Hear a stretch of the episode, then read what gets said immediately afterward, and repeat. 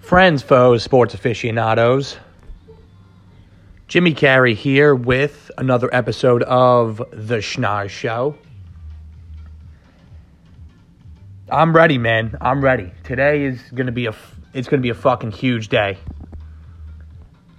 I can feel it. I feel it in the air. I'm looking at the board. I, I bet 12 games, and I'm guaranteeing a profit. If I don't go positive today, I don't even know. Just don't don't even ever fucking listen to me again. Just go ahead and go the other way every single day and just watch yourself rake in the dough because today's the day. Starting off 12 o'clock. As I take a sip of my coffee.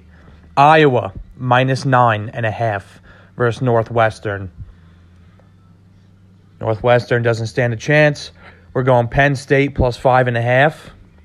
Hofstra minus two and a half. University of Central Florida plus 14. Western Kentucky to beat up on Marshall again plus a two and a half. Massachusetts minus eight versus Fordham. Tulsa plus one and a half. Fresno plus seven and a half.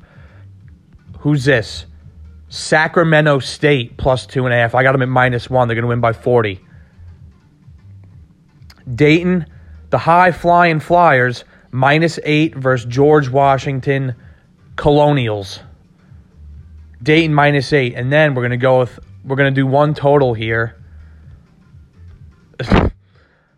uh, got it at a bad number, but it's going under anyway. Um, Santa Clara versus San Diego, two two defensively stout teams. I got it at 137. It went up to 138 and a half.